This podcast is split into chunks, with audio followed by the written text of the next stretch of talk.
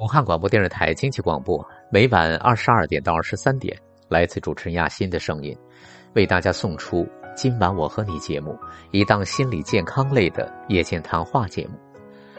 今天是对昨晚谈话的个案所做的心理学的文章拓展跟延伸的单元。呃，这些文字、音频都在两个公众号上面，大家可以搜索加关注。一个是武汉雅心，高雅的雅，心灵的心；一个是今晚我和你。第三篇文章来自傅丽娟的《万万没想到，改善婚姻还能从家务活着手》。我有一个男性朋友，平时工作出差在外，每次回到家做三件事：把地板拖仔细拖几遍，去超市大采购，包括肉蛋水果、卫生纸、牙膏等等。第三件就是带老婆孩子出去吃饭逛街。我很好奇。问他每次为什么就是这三件事情，前两件事还是家务活他说没有为什么，凭感觉做而已。夫妻冲突除了第三者钱、孩子、老人等问题以外，还有一个看似很轻，实则挺重的问题，就是家务活大多数是妻子抱怨丈夫不干家务活或者是丈夫身上那种不叫坚决不动的淡定，让妻子很恼火。家务活都有些什么内容呢？此处省略若干字。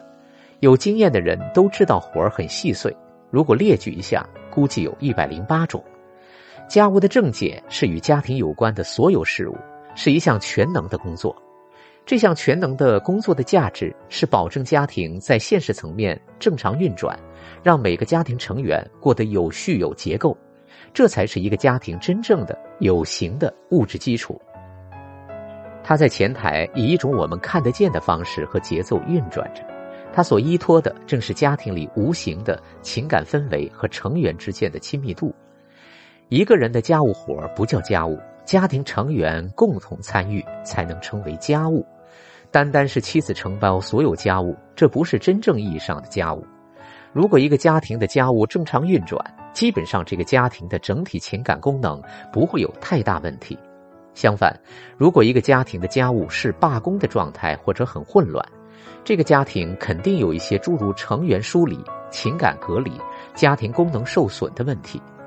小学的时候，我去一个同学家里写作业，第一次去看他的家，我惊呆了。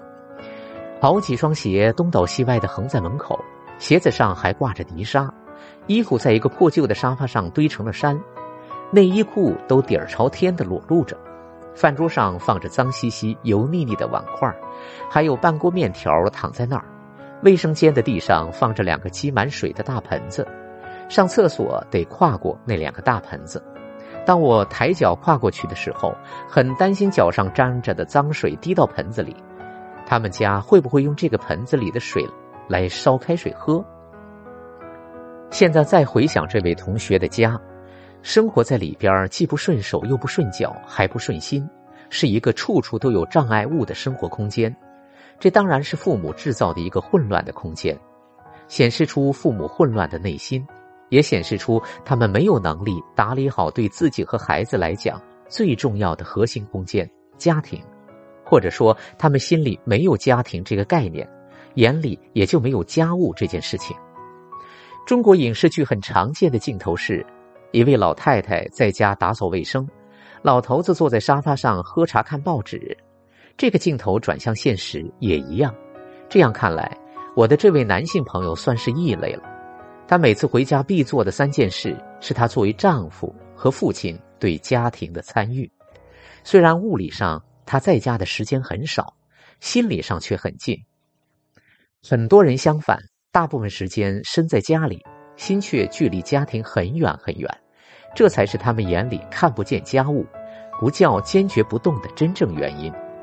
这位男性朋友把地板拖得明亮干净，孩子的小脚每天踩着被爸爸拖过的地板，就像爸爸把孩子放在自己肚皮上玩耍那样。对于父亲长期不能在家的孩子来讲，踩着被爸爸拖过的地板和踩着被钟点工拖过的地板，孩子的自我感知肯定很不同。前一种孩子底气会更充足，这位男性朋友很懂妻子的需要，采购家庭用品不是简单的事情，需要很用心、很细心，留意家庭用品的消耗速度，还得置办齐全。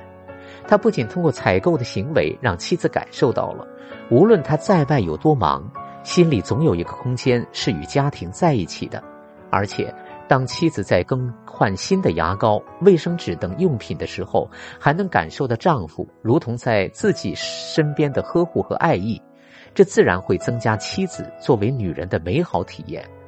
妻子自然也会以更多的谅解来回应丈夫，用更积极的角度来安慰自己。这位男性朋友爱商很高了，他了解，如果一个女人没有出去工作，整天在家带孩子，虽然多数时候会安宁幸福的享受做母亲的感觉，可在心里某个角落也会翻腾出好像被世界遗弃的糟糕体验。带着妻子出去吃饭逛街，某种程度上是定期为妻子的心理做保养，把妻子从黑暗带向光明，从角落带到舞台的中心。哪个妻子会不会受用、不会感激丈夫的这番用心呢？家务仅仅真的不仅仅是家务，它代表一个象征的意义。我是家庭中的一员，我为自己享受家庭生活而需要主动参与家庭生活。当一个女人要求男人做家务的时候，也不是使唤一个劳力，而是想要感受的伴侣是和自己。在一起的。